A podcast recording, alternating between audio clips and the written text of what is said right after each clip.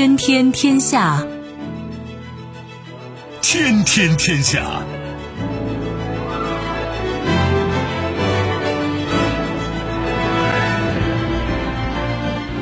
历史穿行者，新闻摆渡人。各位好，我是梦露。您正在选择收听的是《天天天下》，和我一起陪伴大家的还有本节目评论员重阳。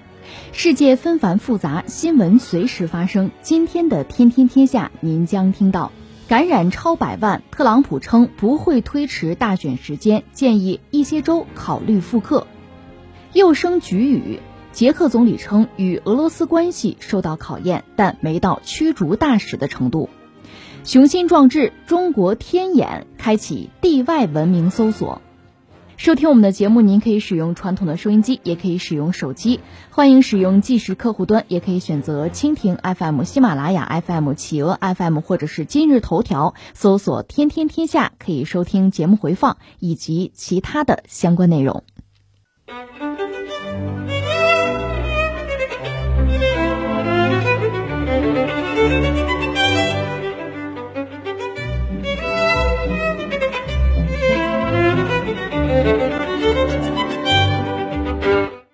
此前有媒体报道称，民主党候选人拜登表示，特朗普可能会试图推迟大选时间以赢得连任。美国总统特朗普二十七号在白宫发布会上表示，他从来没有想过改变定于十一月三号的大选时间，并且表示这是有些人的虚假宣传，但他不认为这是拜登说过的话。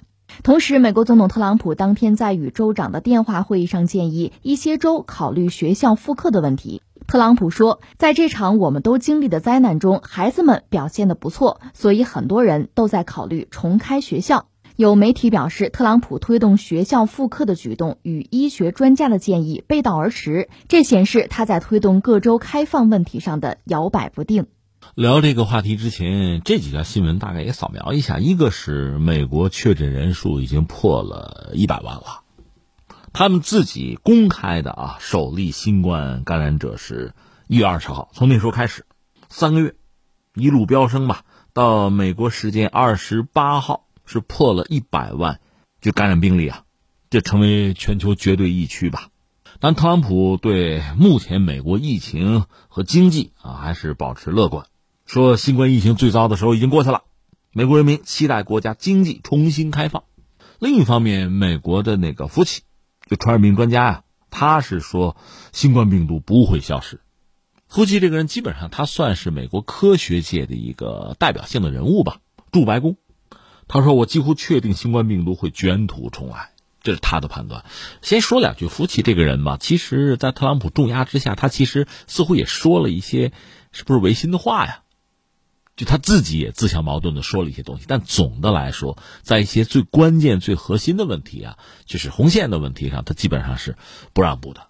比如复产复工的问题，他是不吐口啊。因为说到底，这些人就是知识分子，而且是在专业领域的顶级专家啊。他确实在圈子里是有一个名誉的问题。如果随意的去迎合这些政治人物，那圈子里就不要混了。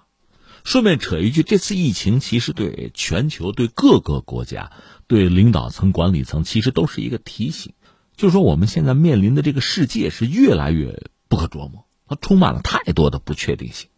那在这个时候呢，专业人士的技能、他们的能力是至关重要的。你比如针对传染病，那需要传染病专家，一般的领导人很难理解传染病的威胁的，这也是实话。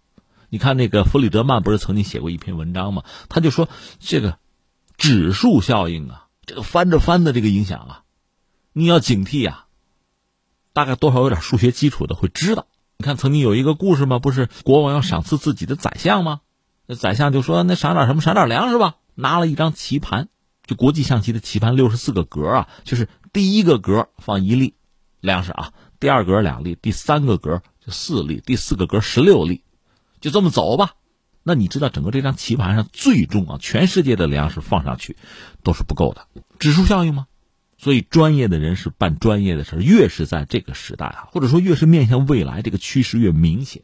所以你现在看到有些国家吧，如果说应对不利啊，原因当然很多，有一个原因其实作为领导人，如果缺乏这方面的常识和理解力的话，你看你不懂，你不懂也正常，你不是这个专业的。那么专家说话你得听，听话，你不听你一意孤行，那后果就非常严重了。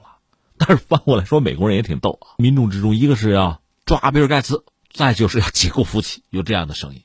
这个放在一边不说，再说美国目前的状况，疫情就是这样啊。按特朗普的说法，就是最糟的时刻已经过去了。本来我们也有一个预计，这也不是我们预计的，就是全球的一些学者、一些观察家、一相关的机构的预计，就这两周美国疫情会迎来至暗时刻。到底这个拐点到没到？是不是最糟的时候已经过去了？拿数据说话吧。如果每天就新增的病例还两三万。死亡人数还两三千，你要非说过去了，那我们也无语哈。还是老话吧，祝美国人民加油吧，战胜疫情吧，祝特朗普顺利吧，只能是这么说哈，也 确实无言以对。那么翻回来就是美国大选，今年这个大选呢，特朗普现在他的判断，至少我们表面看就是战胜疫情是没有问题的。呃，美国经济复产复工，这是迫在眉睫的当务之急。那这也就意味着十一月份的大选吧。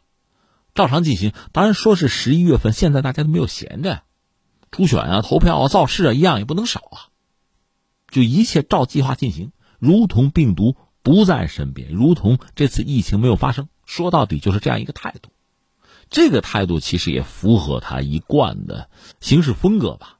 那说到这个选举，我觉得三点可说吧。第一点，我们多少扯两句，民主党。民主党现在应该说是可以叫同仇敌忾吧，上下一心啊，就是各个不同的派别，各个主要的政治人物还是似乎是抱团团结在一起，目的就是要把特朗普搞下去。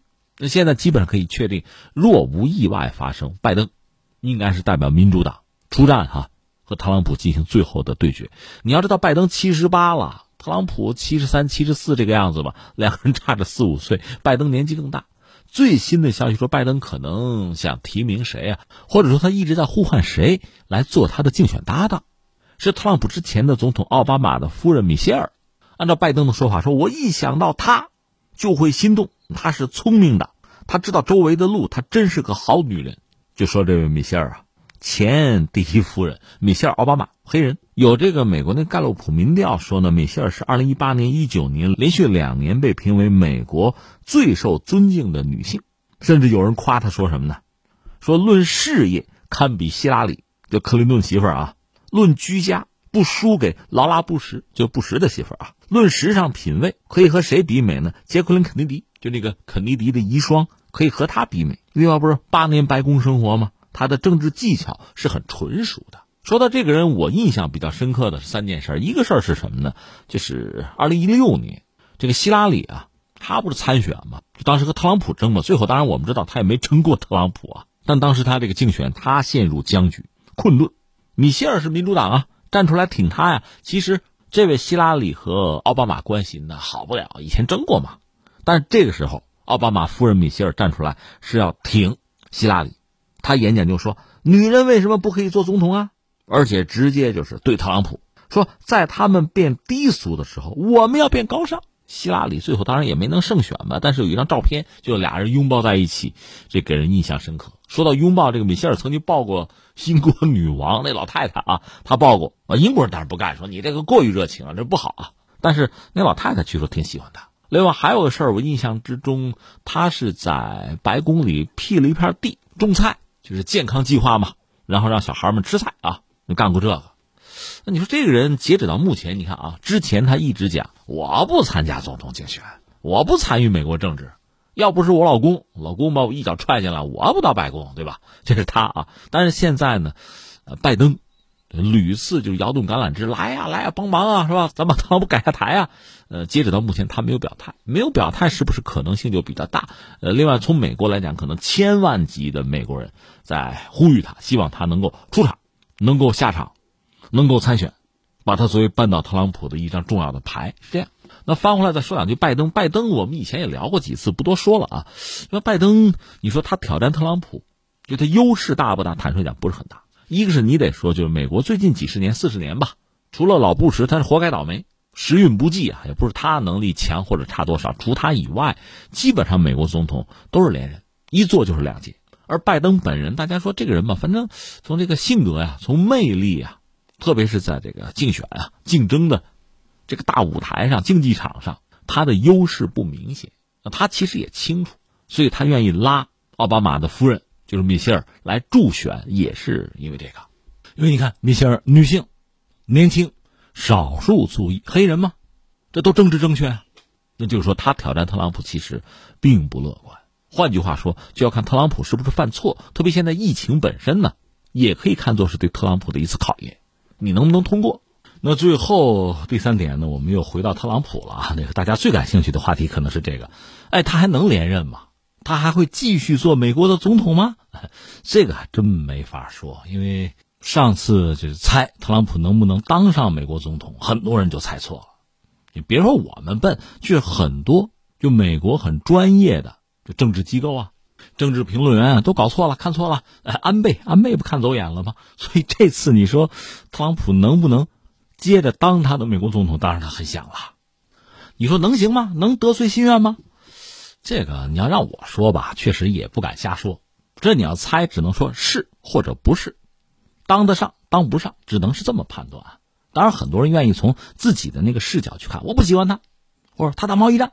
你要是从这些问题、这些角度去看问题，我倒觉得你没法得出一个相对比较有价值的结论。那你说你能给个有价值的结论吗？我也给不了。我说说我的思维方式和框架啊。你看问题是不是这样看？就是特朗普之所以能上台，那必然是有人支持，对吧？他毕竟是美国人选出来的。就是说，美国的这个国家、这个社会的阶层啊、阶级啊，这个结构、这个力量的对比，就这块地，最后把它种出来的。那就是说，有一个环境或者叫土壤吧。我们是不是可以说，如果这个环境啊、土壤变了，那他就当不上总统了？如果没变，咱们意外的因素不考虑啊，如果什么都没有变，那他继续干的可能性就比较大，是不是可以这样来判断这个事情？逻辑是这样的啊。那你说变了没有呢？那我还觉得真没变，因为这种变化，社会结构的变化，它不是一朝一夕的。你说美国现在几个关键的特点吧，一个在经济上，它实体经济确实已经空心化了。你可以说它是金融立国吧，这个没有变。另外，从公众啊、公民啊，从这个结构看呢，我上学的时候，老师就不厌其烦给我们讲啊，一个健康的社会应该是个枣核型的，就是最富有的人和最贫穷的人是两头两尖儿啊，很少，中间是一个庞大的中产中产阶层、中产阶级，那这个社会就稳定。最怕是哑铃型的，就两头大，中间小，中产少，特别富的、特别穷的人多，这就麻烦。问题在于，美国现在恰恰是这个样子，或者说有向这个方向发展的趋势。它中产在萎缩，比例不到百分之五十了，最穷的、最富的加一块超过百分之五十了。为什么呢？因为全球化呀，全球化美国是得益的，但是美国挣的这个钱它怎么分？它只是少数，我们说就富豪阶层啊，既得利益群体啊，华尔街他们拿到这个钱，公众没有拿到，老百姓没有拿到。所以在美国弱势群体居然是那些所谓白人嘛。受教育程度比较低的白人，而是他们把特朗普选上去的，这个逻辑是这样的。那你说特朗普执政这几年，对他执政这几年，你说这个格局能改变吗？不但没有改变，反而是尤甚。那换句话说，让他上台的这个基础，这票其实夯得更实了。所以我的意思是说，我们看这个事情吧，其实特朗普当选不当选的，那美国的基本国策是不是有根本性的改变呢？很难。美国的国家战略确定的战略竞争对手是不是就会发生特别大的变化呢？啊，修正呢？未必吧，不会吧？因为基础没有变。同样道理，有几个词儿吧，几个概念，西方人一直引以为傲，比如说民主，比如说自由，这词儿当然好词儿了，放到哪儿的也好词儿啊。人类文明追求的不就是这个吗？但是你要知道，如果基础改变了，以前那个中产还在讲民主、讲自由，这个国家是一个什么样貌？如果没有这个庞大的中产，它萎缩了。你比如民粹排外，他们要讲民主、讲自由，意味着什么？你想过没有啊？咱扯远点，希特勒怎么上的台啊？跟日本、跟意大利比起来，德国就是纳粹啊，法西斯上台啊，他是选出来的呀，那是民主真正开出来的恶之花结出来了恶之果。所以，单纯说什么民主自由意义不大。你看看它的基础是什么吧？这我们扯到美国的这个基础啊，咱不说那么多，就说。支持特朗普上台的那个力量、那个格局似乎没有太大的变化，我们只能这么说。至少目前看到的是这些啊。另外，当然美国民众很配合，你可能也是大跌眼镜。我个人以为特朗普本人啊，就治国理政的才能不论啊，就在操控民意和舆论博弈，在这个领域确实是一个高手。他不是经常在这个社交媒体发那个推特，推特治国嘛？笑话是笑话，你要如果看他写的那些东西哈，你也会很诧异，为什么呢？你能看懂？你说我英语水平很烂的，对你英语水平很烂，你要都能看懂，说明什么呢？说明他写的简单啊，用的词儿很少啊。甚至有西方媒体就说他，其实西方媒体包括欧洲对他其实都是很反感的，就是他这个小学二年级水平，他这个语文水平不行，作文太烂。可是他本人是商学院毕业的，我不相信他的语文水平，就英文的水平就是个小学二年级啊。那只有另一个解释，他是让小学二年级的这个学历的人，低学历的人也能明白他的意思。你只能这么解释。而主要是这些人在投他的票。美国政治很有意思啊，包括你说防疫抗疫也很有意思，因为中产已经萎缩了嘛，要么是富有的人，要么是贫穷的人。富有的人吧。他的学识啊，他的健康意识啊，他的自我保护能力啊，他的力量包括财富啊，使他能够在医疗资源的分配上占据优势啊，这是不言而喻的。而大量的穷人，受教育程度极端有限，甚至反智，是比较容易被忽悠的。他们在美国社会最重要的啊，最大的影响力就是他们有这个四年投一次票的机会，而且这帮人是不得不工作呀，不工作没有饭吃啊。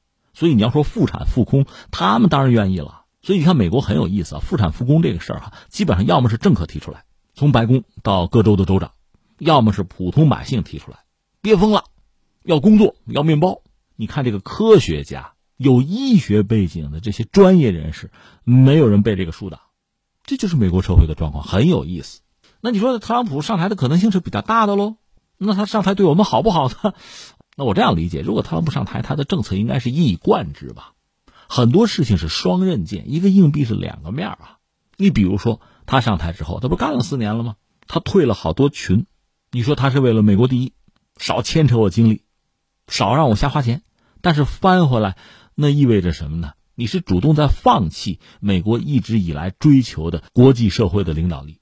你说你跟中国打贸易战，往好里说呢，是为了维护美国的利益，是要遏制中国。那你看看硬币的另一面呢？贸易战还真算是中国的强项。实话实说，因为我们的经济，我们的尤其制造业夯的还真比较实，所以打到现在，你说什么结果？另外，最关键的，特朗普呢，把一干盟友全部给得罪或者伤害了，一直如此。你说欧洲、欧盟，你说北约，你包括这次疫情之后对欧洲人的态度，这个从某种意义上讲，如果说美国是一个帝国，支撑这个帝国那几根柱子吧。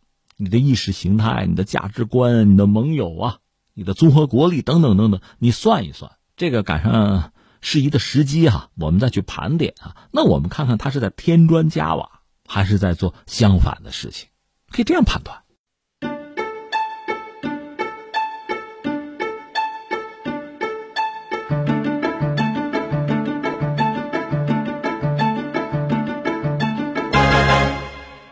针对近期捷克媒体有关俄罗斯特工准备暗杀布拉格政治人物的报道，捷克总理巴比什四月二十八号表态称，捷克与俄罗斯的关系受到考验，但是不需要驱逐俄罗斯大使。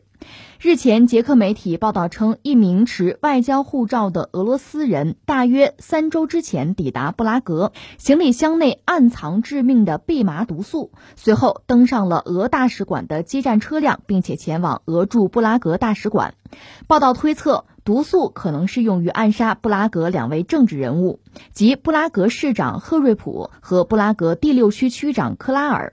在这两人的推动下，布拉格此前拆除了苏联红军名将科涅夫元帅的雕像，还将俄驻布拉格大使馆前的广场改成了一名遇刺身亡的俄罗斯反对派领导人的名字。这些举动引发了俄方强烈不满。针对捷克媒体的这一报道，俄罗斯驻布拉格大使馆召回捷克外交部，指出不允许连续毫无依据的攻击俄罗斯及其驻布拉格大使馆。俄罗斯外交部发言人扎哈罗娃表示，捷克媒体的调查报告是假新闻，也是又一次刺激双边关系的事件。哎呀，你说这个世界真的是不宁静啊！现在应该是全球抗疫，大家团结一致啊，同仇敌忾啊。面对病毒啊，去斗争啊，去作战，按说应该如此，可实际上啊，真不是这样，这让人未免感慨和遗憾嘛。这说到，呃，捷克和俄罗斯的恩怨了，这个怎么说呢？要说起来，还得往远点说吧。呃，捷克斯洛伐克在历史上这是一个国家。注意啊，今天不是了，在今天捷克斯洛伐克是两个国家，在当年是一个啊。现在和俄罗斯不对付的是捷克。当年咱不要太远说了，就是一九三九年，我们知道九月一号是德军闪击波兰，对吧？这个被认为是二战，西方认为二战爆发，实际上在我们看来是欧洲战场就战时大规模的爆发。但是在这之前，实际上纳粹就吞并了捷克斯洛伐克，时间应该是在三月份，三月十五号。我记得当时我们的另一个节目《今天大不同》还聊过这个事儿。一九三九年三月十五号，德军是悍然入侵捷克斯洛伐克。其实捷克斯洛伐克当时呢是一个欧洲的军工大国啊，它武器很先进的，但是呢国家战略纵深太小。这个国家呢，你说很小，人口也少，地理位置又很特殊，它在欧洲腹地吧，算是兵家必争之地啊。当年也是，现在也是。顺便说一句，纳粹当时入侵了捷克斯洛伐克，还有一个趁火打劫的，你说谁啊？波兰。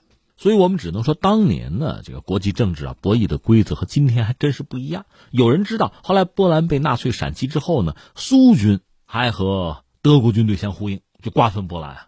如果你单看这一段历史现实，可能你会有一个正义与否啊，是非与否会有一个判断。但是你往前倒一下，你看一看苏联和波兰的恩怨，那这历史非常悠久了。顺便你再看一看波兰对捷克斯洛伐克的态度，可能。你的态度就会有调整和变化，就当时确实是打成一团糟啊。关键是捷克斯洛伐克被德国占领之后，那也没办法，跟着人家走呗。然后出了一件事儿，我们扯一下哈。话说在二零一七年的时候，俄罗斯和波兰，你说怎么转到二零一七年去了？对，二零一七年有件事儿啊，十一月二十二号，当时俄罗斯有一家叫红星电视台吧，他那官方网站登了一篇文章。这篇文章是一个作家叫列昂尼德·马斯洛夫斯基他写的，他写什么呢？说捷克斯洛伐克应该感谢苏联在一九六八年进行的军事干涉。这待会儿我再解释啊。因为当时西方要在布拉格进行政变，是苏联等于说保住了捷克斯洛伐克的政权。另外，一九三八年以来，他就算这个旧账啊，捷克斯洛伐克为纳粹德国提供了相当多的武器装备，很先进的。而那些武器装备用来屠杀苏联的平民，还杀害了很多红军的战士。你捷克斯洛伐克生产的这些武器谁用的？纳粹用的呀！咱掰扯掰扯吧，算算旧账啊。所以二战期间，捷克斯洛伐克你对苏联人民是犯下罪行的，而且你这个罪行并不少于作为纳粹德国的仆从国，就是匈牙利啊、罗马尼亚。这是这位作者当时在这篇文章里就讲述的这些东西，就是跟捷克斯洛伐克算账嘛。这是二零一七年年底的事儿啊，关键这个时机非常特殊。当时捷克的总统叫泽曼，正在俄罗斯访问。当时俄罗斯的总理是梅德韦杰夫，两个人见面呢。这位泽曼就把那个文章的复印件拿在手里，啊，你看看，你看看，荒不荒唐？你啥意思？这作者是不是疯子？你说？当时梅德韦杰夫什么态度呢？呀，道个歉吧，道歉，不好意思啊。然后呢，就讲俄罗斯政府一直是遵循。不干涉媒体表达自身意见的原则啊，那你看人家这个媒体登这篇文章，我们政府是不能管，我们也不能负责任嘛，对吧？最后呢，那篇文章还是就下架了，撤了，撤掉。这是二零一七年底在俄罗斯和捷克之间的一个事儿，这真事儿啊。那我把这事儿拿出来说什么呢？俩意思，一个是当年就是二战期间，你看看，就德国就纳粹啊和捷克，当时还是这个斯洛伐克呢啊，还有苏联。现在是俄罗斯哈，他们之间的这个关系。再一个就是你体会一下，在历史上那个彼此的纠缠啊、纠结，对今天两国关系它会产生影响的，随时可能引爆啊。二零一七年就有这么一出嘛。然后我们接着回到这个二战吧。二战打到最后，纳粹德国不就输了吗？当时是苏联红军，一个是把纳粹赶出自己的国境，然后就一将奋勇追穷寇啊，一直打到柏林。这前两天我们正好也讲了哈。关键涉及到有一些中东欧的国家，那我就一路就解放了，其中就包括捷克斯洛伐克。原来是在纳粹铁蹄之下吧，现在等于说是由苏联红军给你解放了，这就涉及到苏联红军一个重要的将领，叫科涅夫。和大家说过吧，当年二战的时候，苏军名将如云呐，其中最关键的有所谓的野战三驾马车，谁呀？朱可夫、洛克索夫斯基，再有就是这位科涅夫。所以理论上，捷克斯洛伐克是人家解放的，呃，而且在二战之后不就冷战时期了吗？整个捷克斯洛伐克算是东方阵营，所以在他的这个布拉格首都街头吧，立了科涅夫的像，这个一点也不奇怪。其实不单是他，很多当时东欧国家在首都啊，在最关键的街道上啊，都有苏军将帅的这个雕像。但是，但是苏联解体了之后。就发生一系列的故事，一个是原来苏联那帮加盟共和国里边很多国家也有这个苏军当年将帅的雕像啊，有一些就要推倒。另外呢，原来东欧国家这还不是当年苏联那个加盟共和国吧？那他们首都街头有一些苏军将帅的雕像，那咱也推倒吧。二零一九年就有一出，就是捷克首都布拉格，他市政府做了一个决定，就把那个科涅夫的像拆了吧，拆了吧，推倒吧。我理解这个事儿，俄罗斯肯定是不高兴，因为毕竟是当年苏联的一个名将啊、名帅啊。但是你想，作为捷克，这时候捷克斯洛伐克已经分家了，作为捷克人家一个主权国家吧，人家干这个事儿，按说你还不好说什么，那只能叫按期按憋。但是，巴拉格市政府除了说拆这个雕像以外，还打算在原址啊立一个雕像，这个事儿彻底激怒俄罗斯。为什么呢？他们要立一个人，这个人叫做弗拉索夫。这位和科涅夫基本上算是同行、同事、同僚，也是二战期间苏军一个将领。关键这位是个叛徒，这位弗拉索夫说到底也很能打，也曾经有相当多的战功啊。但最后在一次战役之中吧，失手，失手让人家给围了。最后他本人是被俘，他麾下应该是第二突击集团军是七个师、六个旅、十三万人被围，最后突出去一万多人吧，剩下的就全歼了。他本人被俘，被俘之后，他就向德军投降了。关键说就是我贪生怕死，我最后投降，我保条老命行不行啊？到这儿，我想就是苏联也好，俄罗斯也好，对他也没那么愤慨。关键是这不算完，他说这么着吧，他就跟纳粹讲，我要建立一个自由民主的俄罗斯啊，我组建一支俄罗斯的武装力量，叫什么叫俄罗斯解放军，就是对抗当时苏联政府啊。这希特勒一看说好啊，可以啊，对吧？来给枪给枪。就把很多战俘就交给他组成军队，另外还有在纳粹啊统治范围之内的一些当年那个白俄的残余吧，最多的时候他这支所谓俄罗斯解放军能有十万人，这就属于苏奸俄奸了呗，伪军呗。这到了一九四五年，你看德国这不行了，这要打输了，这个弗拉索夫也看得很清楚，怎么办？哎呀，就找自己的退路。当时呢，布拉格爆发了反德反纳粹的起义，这起义军呢。干不过纳粹军队，就向这个弗拉索夫求救，说你来帮个忙呗。这弗拉索夫想，哎，这可能是个机会哈，他自己手头有军队吧，就帮助了起义军控制了布拉格，然后他就向盟军向美军投降。但是美国人，我可不趟这浑水，我不不接着你不接着你，得罪苏联人的事儿我们不打算干。那再然后呢，苏联方面要求就是捷克，捷克是有流亡政府的，说这个人这个弗拉索夫，这是我们一仇家，这是叛徒，这人你不许收留。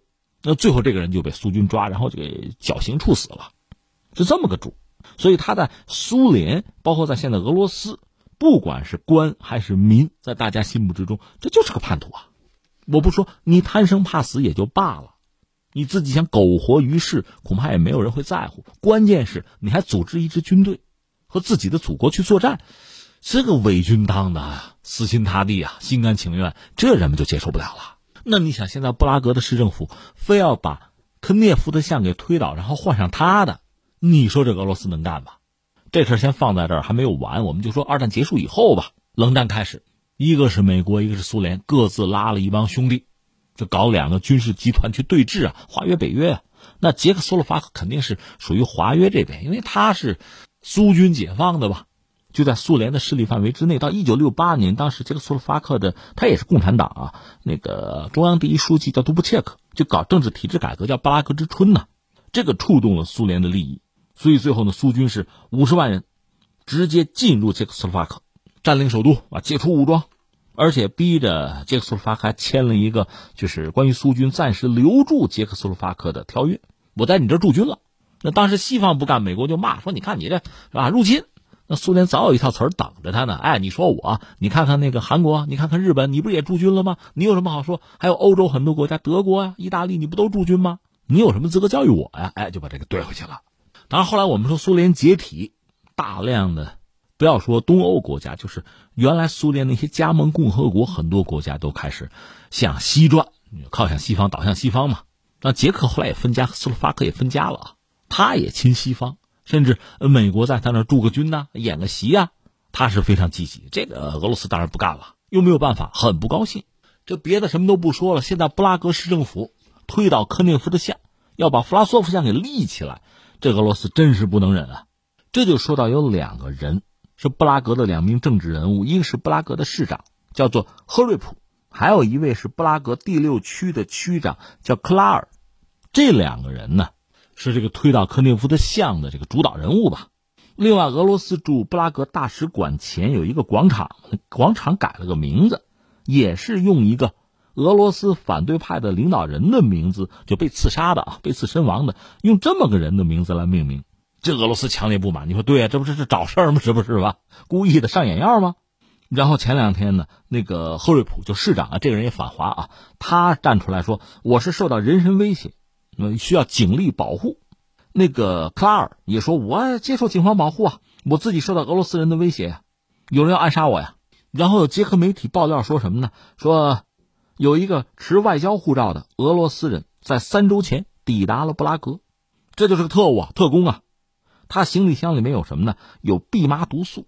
对什么特工史、特战史啊、军事史感兴趣的朋友，或者说看点什么相关影视作品的，都知道蓖麻毒素是极其有毒性的一种，就特工使用的毒素吧，专门用来暗杀的。特别是在冷战期间呢，有这个东欧就苏东阵营的这特工啊。用这玩意儿实施过暗杀，所以按照捷克媒体的说法，三周之前就有一个特务带着蓖麻毒素就来了，而且当时俄罗斯大使馆有接站的车辆，把这个人就接到驻布拉格的大使馆里去了。那他们拿蓖麻毒素干什么呀？肯定是要杀人呢，暗杀谁啊？一个就是布拉格那个市长叫做赫瑞普，再有一个就是第六区的那个区长克拉尔。你看这媒体厉害不厉害？我最早看那个新闻，我以为是个阴谋被警方破获，抓了个现行呢。闹了半天，媒体猜的。真要是这样的话，我只能说，那俄罗斯特工也太不堪了，太让人看不起了。这个阴谋你还没实施呢，人家一家媒体老百姓就给你看透了，你说你还怎么混？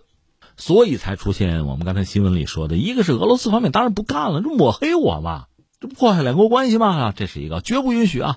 另外呢，就是捷克的总理站出来说。现在和俄罗斯关系受到考验，但是还没到驱逐大使的程度。当然，说到这儿，你看幕后哈，少不了一些人的影子啊，谁啊？西方嘛。因为这位这个布拉格的市长吧，受西方教育，亲近西方，西方背景，这个也不是什么秘密了吧？所以我们看到呢，即使在这个新冠病毒肆虐世界的时候，这国家之间的博弈啊，也没有停止过。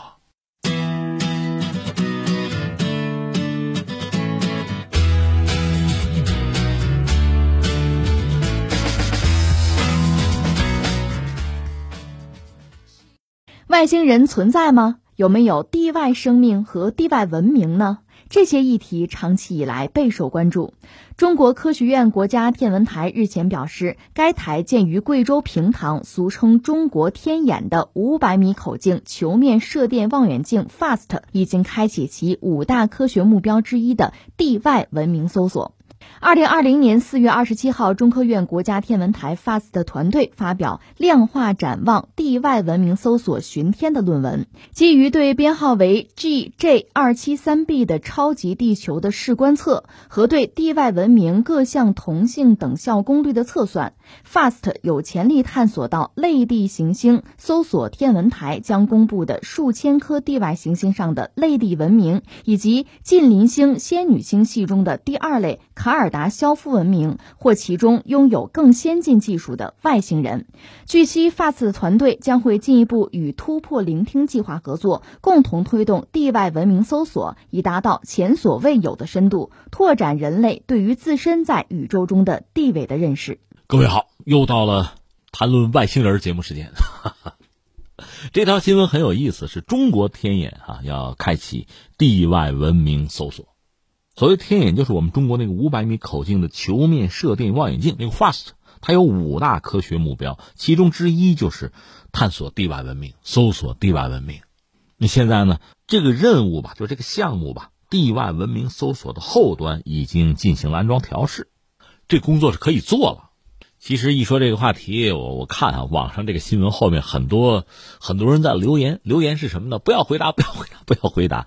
如果你看过刘慈欣的小说《三体》，你会对这三句连续的三句“不要回答”，你就知道它是什么意思，什么梗啊？就是小说《三体》里边，就是第一部吧，它有一个很关键的人物叫叶文洁，是个天体物理学家吧。他因为在这个动荡的年代吧，对人类、对地球丧失了信心啊。他是热衷于寻找地外文明，而且他是利用太阳作为天线，就放大自己从地球上发出的信号啊，就像宇宙深处发出呼唤：“有人吗？”对吧？结果真的还有一个地外文明，就是三体人啊，他们接收到这个信号，只不过那个值班的他是出于对一个陌生的文明的好感和负责任，他就回应说什么呢？说不要回答，不要回答，不要回答。为什么呢？因为三体那个生存条件是非常恶劣的，就到处想找一个适宜生存的环境呢。那你地球文明等于主动暴露了自己啊，很快确实就引来了三体人的征服。所以那位三体人呢，是一个比较善良的存在嘛，所以就回应说不要回答，不要回答，不要回答。三体这个小说里面，实际上还总结了一个所谓的黑暗森林法则。我们不多说，说一句啊，就是说，呃，在宇宙之间吧，存在着各种文明。那一个文明想保存自己，想生存，你还不要说发展，想生存最好的办法就是把自己隐藏起来，千万不要暴露自己的行踪，因为所有的文明啊，就像在黑暗森林之中的猎人一样，听到什么风吹草动，最安全的做法是什么？是给那个地方一枪，干掉他，才能保证自己的安全嘛。所以地球人啊，最好老老实实的就在地球上，哪儿也别去，别吭声，把嘴捂住。这是刘慈欣小说里边啊。一个环节、一个情节或者一个结论吧。你看，已经故去的大科学家霍金，他也是这个观点，就是地球人不要没事找事去找外星人去。那外星文明比你发达，他要把你殖民了，你怎么办？所以你看，关于中国这个五百米口径的望远镜，就 FAST，我们要寻找外星文明。所以很多网友真真假假的留言，就别出声。别暴露自己，就这个意思啊！但是也没关系，为什么呢？因为我们这个所谓射电望远镜，它是有个“射”字啊。实际上呢，它更像是，就像人的眼睛，它并不是自己发光的，它只是看，只是接收，所以谈不上暴露自己，这大家尽可放心啊。更有意思的是，这很多事情啊，它往往是扎堆出现，作伴你比如说，就在我们这个 FAST 要探索。外星文明啊，就在我们这个新闻爆出来几乎同时，美国方面五角大楼是正式公布三段 UFO 的视频。UFO 是所谓不明飞行物的英文的缩写啊，这大家都知道啊。呃，这么说啊，有一种可能，或者大家最感兴趣的，说这玩意儿是不是外星人的飞船啊？这种可能性我们当然不能排除，但是截止到目前，我们看到的各种各样的 UFO，没有什么证据证明它就是外星人飞船，没有。很多人猜测啊，我们刚从说美国海军这三段视频呢，之前其实就流出来了，在民间渠道就传播了。现在等于说美国军方是正式把这个视频有完整公布啊，说是澄清误解，但是也没有解释，或者说也无从解释这到底是什么。更逗的是谁呢？日本，美国人刚把这三段视频发出来，日本的防卫相就说要考虑为遭遇 UFO 制定应对规范。他的意思就是说，我们没看见，我们的飞行员也没有报告过。但是既然有这事儿，我们得准备啊，以防万一啊，做好应对。就是怎么观察，怎么报告，是这么个事儿。顺便再说一句，那个《三体》刘慈欣那个小说，呃说是今年六月份要拍电视剧了啊。电视剧版《三体》是六月开拍哈，三体迷可以期待。这是新闻扯完了，我们翻回来还要说到中国的这个天眼。我专门查这个新闻具体的内容啊，就是那个 FAST 的首席科学家，中科院的国家天文台研究员，这位名字很特别，叫李地。那个地呢，就是墓地的地加个草字头吧。他组织的 FAST 与突破聆听计划合作组发表了一个对 FAST 地外文明搜索巡天的量化展望，说呢，基于对超级地球 GJ 二七三 b 对它的视观测和对地外文明。各相同性等效功率进行的测算嘛，FAST 有潜力探测到类地地外行星巡天卫星将公布的数千颗地外行星上的类地文明，以及近邻仙女星系之中的第二类卡尔达肖夫或更先进的技术文明。推动 FAST 地外文明搜索巡天，可以达到前所未有的深度，拓展人类对于自身在宇宙中地位的认识。你说说了半天都是中国字，就听不懂哈？是，这里面有两个很关键的概念啊，我们解释一下。一个是类地地外行星巡天卫星，它的英文简称是 TESS。你说这是个什么玩意儿啊？哎，这是美国 NASA，就美国宇航局 NASA 他们搞的，叫做凌日系外行星巡天卫星，应该是两年前就发射了吧？它的成像能力非常强悍，是科学家探索系外行星的很有力的一个工具了。而且 NASA 发布了很多快照，就这个卫星本身可以很具体的去丈量大部分的天体吧，协助人们更好的去了解宇宙。而刚才我们不是说了吗？我们这个五百米口径的望远镜是有能力探测到美国的那个巡天卫星啊将公布的数千颗地外行星上的类地文明，是不是我们可以理解就是它能探测到，我们也应该能看到？这是一个。还有一个就是说，临近仙女星系之中的第二类，卡尔达肖夫或更先进的技术文明，这就确实让人很神往了啊！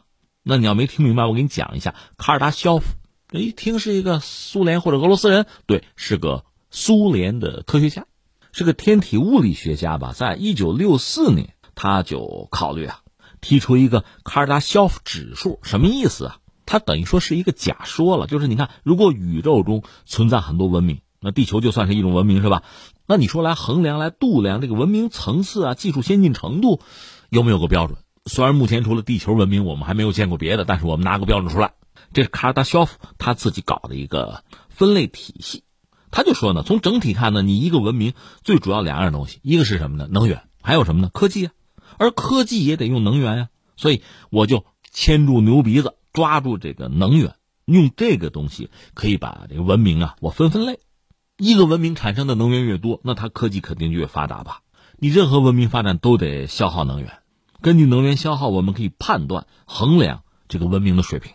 他最初提出来就有能量级，把文明分成一二三三个量级。什么叫一类文明啊？就是在它的故乡行星，你好比人类嘛，就在地球上嘛，是所有可能的能量你都用。二型文明呢是利用它的行星所围绕的恒星所有的能量，到三类文明呢，就你所处的星系吧，这个能量你都能用。他大概简单这么分了一下啊，在这之后呢，他这个想法就被很多人逐渐的完善啊，就把它逐渐的细化。这个细化有时候让人看的有点晕哈。你看啊，它就定叫一型文明或者叫零级文明，这就有点乱了。反正就是我们就是一型文明啊，是什么意思吧？就是通过你所在行星的天然资源。啊，树木啊，煤炭啊，石油啊，这都算啊，来获得能量。这个文明的标志呢，就是你火箭啊，太空船啊，你都得用化学燃料。这类文明就是属于这婴幼儿时期吧，那个阶段嘛，都没法站立，还不能行走。人类大概就是这个级别吧，一型文明或者叫零级文明。甚至还有一个美国的科学家叫卡尔萨根呢，按他的计算，目前人类文明大概是零点七二。这零到一之间，它在零点七二啊。那到了二型文明呢，更高一就是一级文明是什么水平吧？就是可以使用和存储所在行星上的所有可用的资源，比如太阳能啊、风能啊、水能啊。你说，哎，那我们达到了？呃，注意哈，没有。你要使用行星上一切资源能达到的能量值，这个级别的文明呢，可以用自己这个母行星上所有可用的资源了。能够巧妙的驾驭世界的能量输出，你要达到一级文明嘛，至少你得掌握可控核聚变技术，这个人类还没有嘛，所以我们离得还远。另外，你想，这是第一步哈，可控核聚变你行对吧？高效的利用太阳能，在深海、在地球内部啊，在近地轨道能够自由旅行，人为的控制地质啊、大气啊、海洋啊，包括生物圈，对微观领域的认识。更进一步，你达到这个水平，这算是二型文明或者叫一级文明。这人类当然还没有达到啊。当然，也有学者说到这个层次的文明，那可能意味着我们人类的语言的统一啊，统一要么英语，要么中文吧，其他的就算方言啊。这也是一种思维方式，这是一个层次哈。那更高的层次，大家有空自己查去吧，我就不说了，那太遥远那个哈。你说，那你扯了半天，这外星人要真来了，那怎么办啊？他们肯定比我们技术先进啊，他们发达呀，人为刀俎，我为鱼肉啊。那咱这个 FAST 真的发现了地外文明啊，人家真的来了，他顶多是预警说咱完了完了。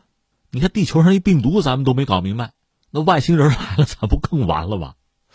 这个怎么说呢？那一直以来对这个所谓地外文明嘛，就人类吧，大概你看两类，一类叫什么叫乐观，一类是相对是悲观的。悲观就是外星殖民强啊，杀戮啊，野蛮残暴啊，这是一类。很多影视作品你可以看到啊，占领地球啊，包括《三体》也是这个路子啊。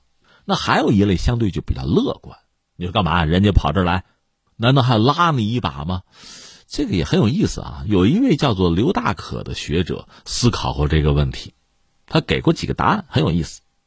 一个是他断定或者他赌啊，外星文明要来地球的话，肯定是和平的，而不是野蛮的。为什么呢？我理解也有道理。就拿我们地球来说啊。你说现在国家和国家之间，特别因为这次这个疫情，你看啊，相互提防，特别这些所谓发达国家，他那个对自己公众的不负责任，对生命的漠视，推卸责任，到处甩锅。就我们现在看得很清楚，就说特朗普吧，那甩锅，呃，在国内民主党他要甩，上任总统奥巴马他要甩，对外呢中国他要甩，世卫组织他要甩。他这个名单上装着所有人，唯独没有他自己，对吧？这很典型。那我现在倒不是想跟他算这个疫情的账，我是说，在地球目前这个状况下，人类并没有整合成一个大的命运的共同体啊。每个国家都有自己的小九九，出现的结果是什么呢？那你说美国人登月了，那我们中国人想不想登月啊？想啊。俄罗斯人想不想啊？也想啊。那美国现在想再次登月呢，对吧？探火星，美国人去了。印度人去了，那我们中国人今年就去。其实你仔细想，这有点重复投资的意思。那咱们这真的属于低水平的重复建设。如果说人类真的是形成一个命运的共同体，在地球上人类能够团结成一个整体，能够有共识、有共同的向往、共同的目标，咱们就说航天啊，就说探索宇宙啊，探索未知世界啊，就说找外星人吧。那如果咱们有共识，咱们把劲儿使到一处。把相对有限的资源呢用到这个一个点上去，去爆破哈，那会是什么状况啊？你就说美国最早那颗原子弹，两万吨 TNT 当量，两万吨炸药，你要扔在日本，那什么也不是，无所谓啊。但是这两万吨扔到广岛脑袋上，那就是几十万人伤亡，它聚焦了呀。所以假设有地外文明很先进，我们是不是真的可以断定它是把这个星球吧做了很好的组织，它形成了一个命运共同体，它才有可能来。而它能够把整个文明，它的这个星球的文明整合在一起，它应该是有力量的，应该是高度文明的，甚至也就是和平的。你说那未必吧？比如说是一帮这个流放犯，或者说人家文明像《三体》那个文明环境非常恶劣，人家不得不找到一个更好的、更理想的环境，盯上你地球怎么办？这位刘大可先生认为，地球其实也很贫瘠，没啥，没什么好抢的，没什么像样的资源。就说地球上没什么像样的特殊的元素，所有的元素都是宇宙大爆炸和这个恒星热核反应生成的，在地球上能找到的宇宙中到处都有，所以没什么好抢的。另外再就是地球这个环境啊，你说这个茫茫宇宙中蔚蓝色的一颗行星哈，啊，生命绿洲啊，这是你，那外星人适不适合在地球生存还是个问题呢？当然，这位刘先生也有自己的浪漫，他就说：“哈，如果地球上真有什么值得保存、值得珍重的，是什么呢？就是人类本身啊，就是他生命本身嘛，给外星人提供一个宝贵的机会去观察生命。啊，这就有点太一厢情愿了啊。那最后总结两句吧。第一个呢，包括我们的 FAST 在内，就人类探索地外文明这种好奇心，应该说是不可遏制的。你一旦具备相应的手段，你肯定要做这个事情。”另外，你可以说什么呢？是尽可能的让自己生存在一个已知的、确定的环境内，我们这才安全嘛。如果你茫然无知，就像这次病毒一样，突然杀过来，搞你个人仰马翻，这就很被动了。所以说，一旦有能力、有条件，尽可能的去了解未知世界，这是必要的。但是我们要说，如果真的发现地外文明，你怎么办？是不是像刘慈欣那个小说里面写的那样哈？第一时间把它干掉。坦率讲，人类恐怕还不具备干掉一种文明啊，哪怕是一颗行星啊，你还不具备这个能力。就你这个武器啊，投送那个能量是不够用的。所以一旦发现真正的地外文明怎么办？这个倒确实是真应该考量的。你看，日本人真的未雨绸缪哈，这个美国发了三段视频，日本这边就我们得准备应对啊！你看，哎，这是对的啊。另外，刚才我们讲刘塔格先生的一系列思考，我觉得其实最有启示意义的是什么呢？就是一个文明高度发达，在技术上高度发达，那他这个文明社会组织能力应该也是很强的。他应该是合作的，而不应该是对抗和杀戮的。就是你技术达到某个相当的程度的时候啊，你的思维方式。你的情感如果有的话，都应该发生相应的变化。在人类历史上，在中国历史上都有这样的故事嘛？就是一个相对不那么先进的文明，它军力很强大，它反而征服一个文明程度更高的一个国家或者朝代。有，但之后怎么样？它是会逐渐被同化的。那个相对先进的文明，即使被征服，也会逐渐的让那个征服者达到自己的水平。在文明上啊，会出现这么一个局面。那最后我想再说一句是什么呢？我们扯了这么多，其实都是一种可能性而已。真正该做的是什么呢？就是我们这个地球啊，人类啊，我们明明知道怎么做可以更好，但是我们却不那么做，还是满足于目前的这种生活啊，彼此之间的这种竞争啊、仇恨啊、甩锅啊，甚至杀戮啊，还是在这么一个非常低级的水平。而你明明知道我们可以做得更好，所以这才是让人真正遗憾的。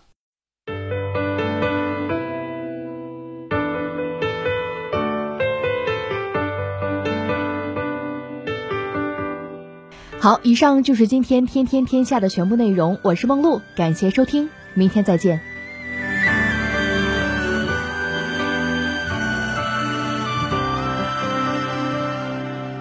无边无际，昼夜不停歇的潮汐，无穷无尽，心里藏着几千万里。慢一点，就慢一点，远一点，再远一点。无边无际，闪现又逝去的幸运；无穷无尽，漂浮又消失的岛屿。看一点，多看一点，远一点，再远一点。让心潮澎湃的帆，驾乘风破浪的船，去天际线、海平线交汇之间。